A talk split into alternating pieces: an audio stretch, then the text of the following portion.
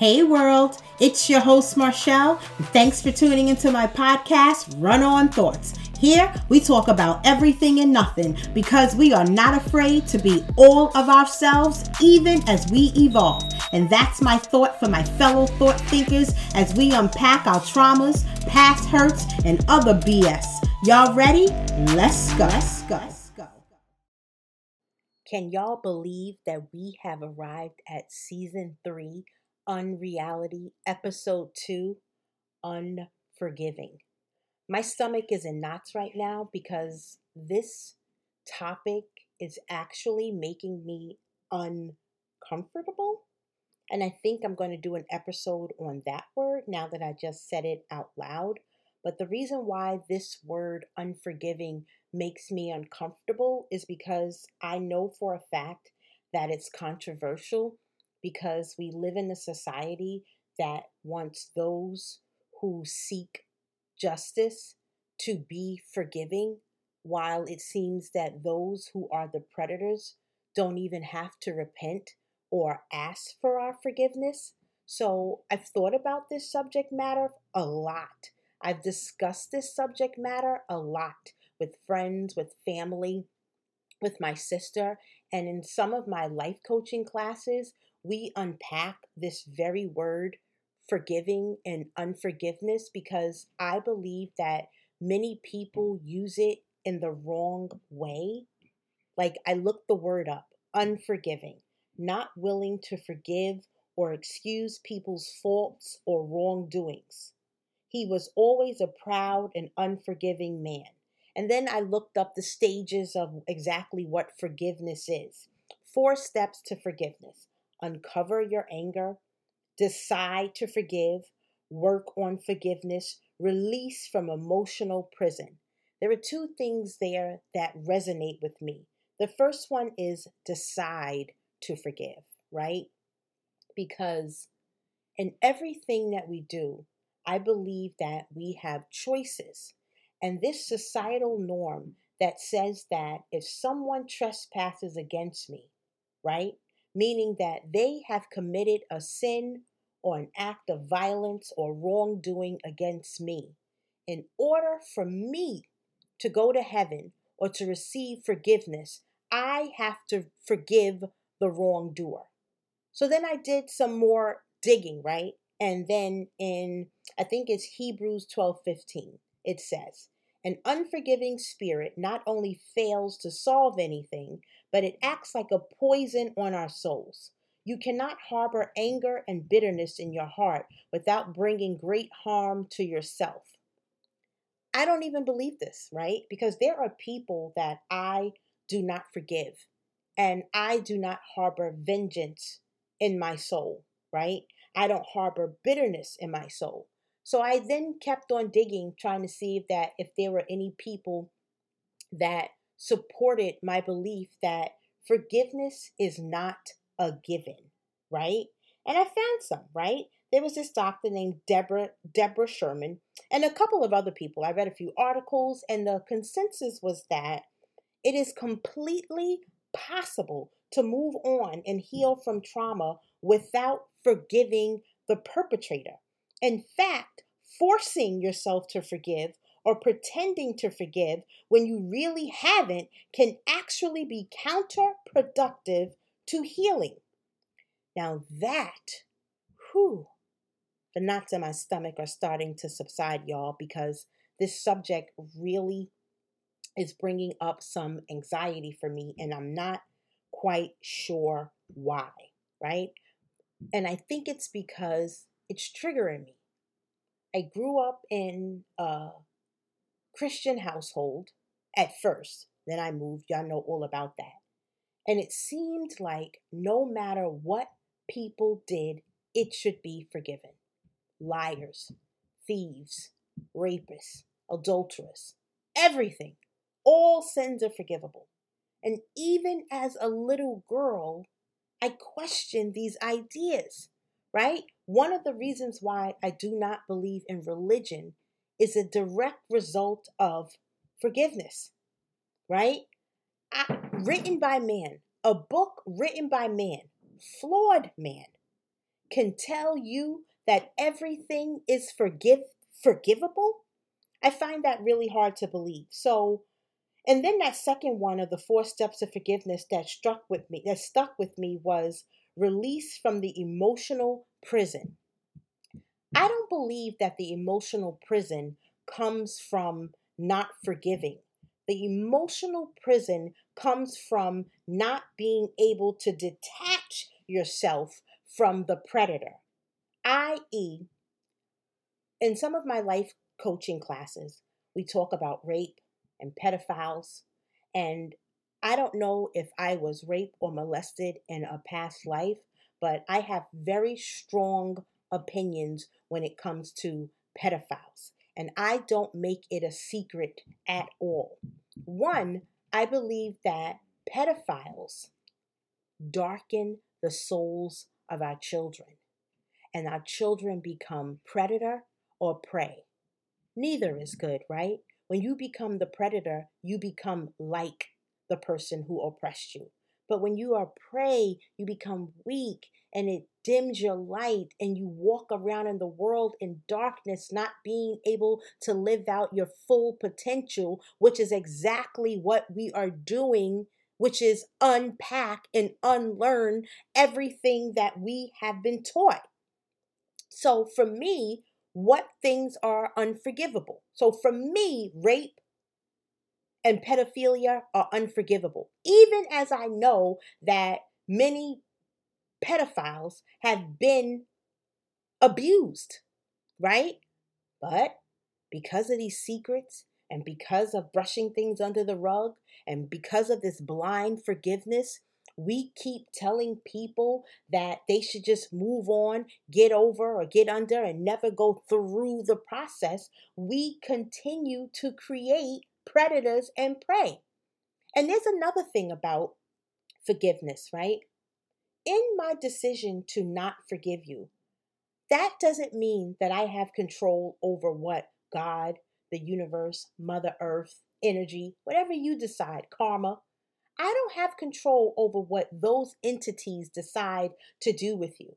Because even in my not forgiving spirit, I don't have bitterness because I don't seek vengeance, right? And the reason why I don't seek vengeance is because I personally believe in karma.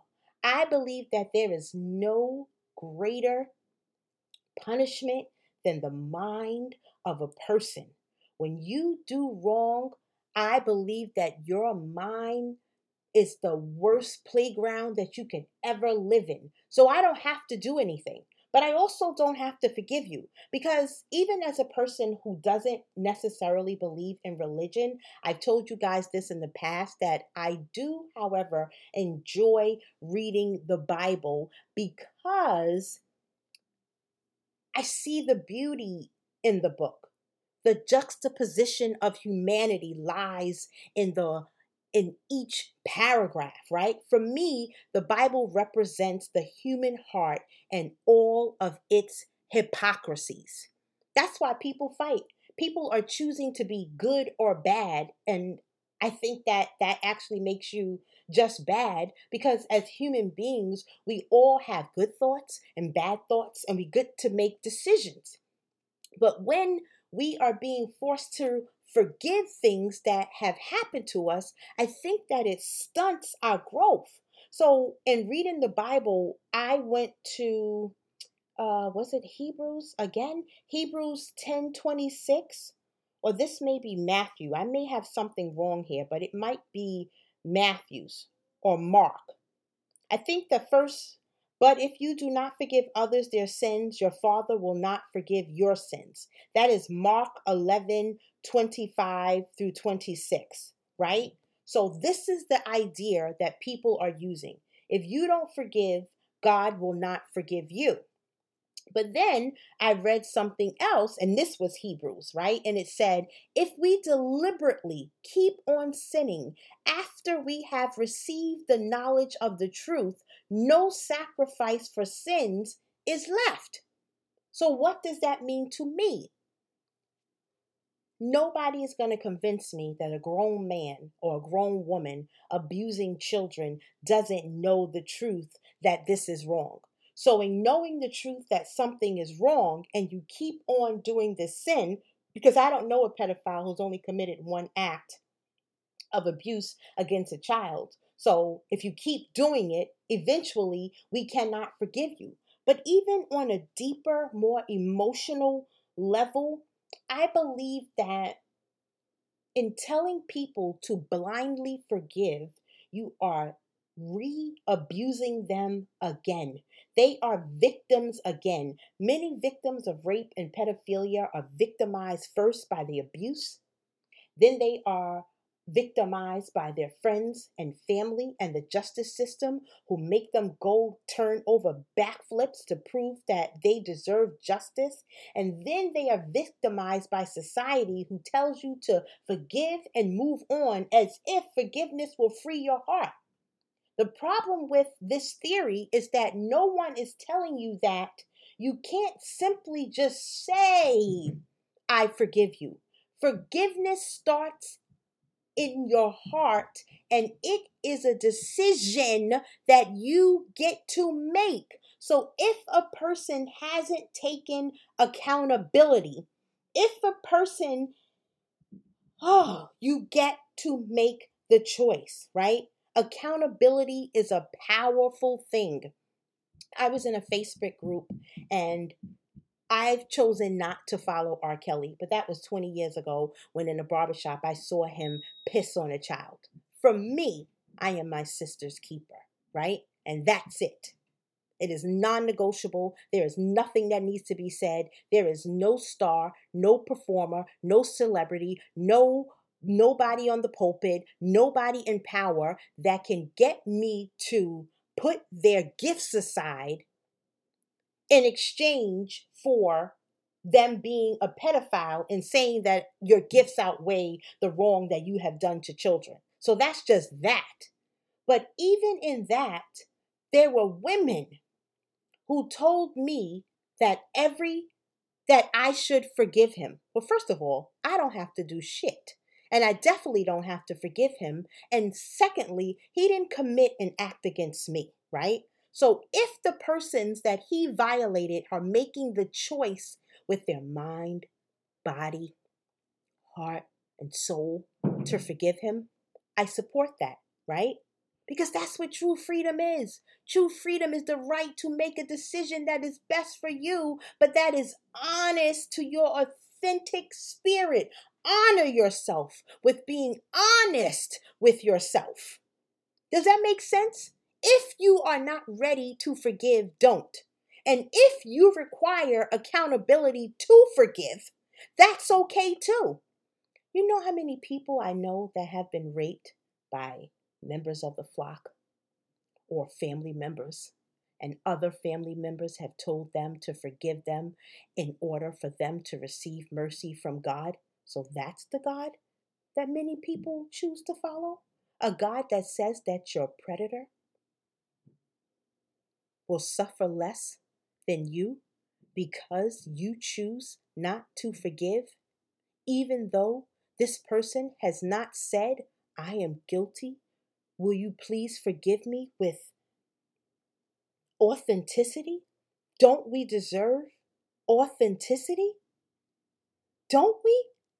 And then another thing, I also believe that forgiveness is a tool that the oppressor uses to keep you down. And when I say oppressor, I'm not just talking about uh, slavery or uh, white people or those who have enslaved. I'm talking about anyone who uses power to keep you down, right? Because what they do is use their power to keep you humble. And you already know how I feel about humble. I am not humble because humble for me lies in the same pit as forgiveness. It says that I am less than.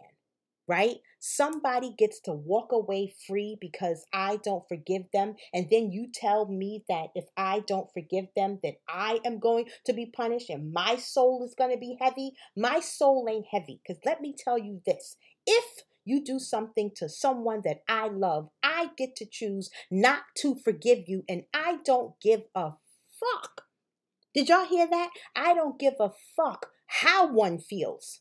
If the person who committed acts against me and mine, and especially mine, doesn't repent, doesn't seek forgiveness, and change behavior, I choose not to forgive you. And that brings me peace.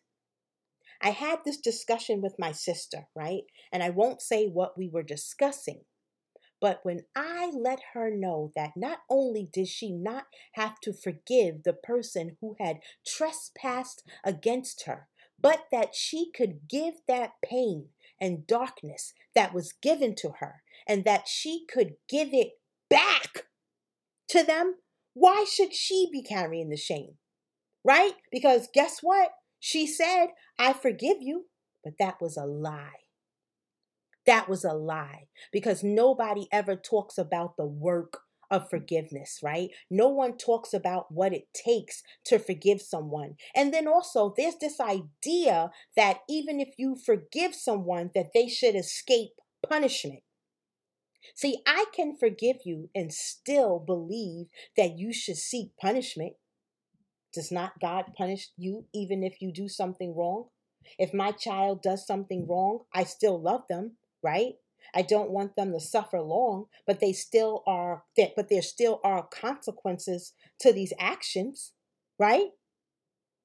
You know, I'm sure that there are many scriptures that both support and oppose forgiveness. My point is that blind forgiveness. I don't have to forgive you, right? If you believe in the Bible and that is how God speaks to you, I support your decision to forgive, right?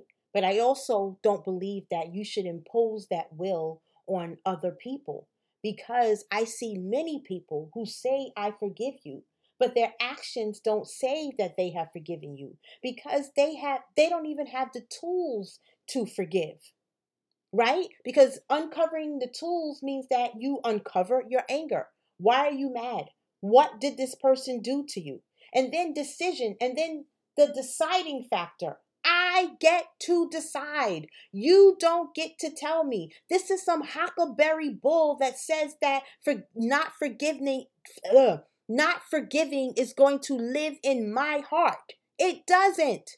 And the reason why it doesn't live in my heart is because although I do not forgive the actions that you have committed, I don't seek vengeance. I said this already. I'm not seeking vengeance. And the reason I'm not seeking vengeance is here's a bad one.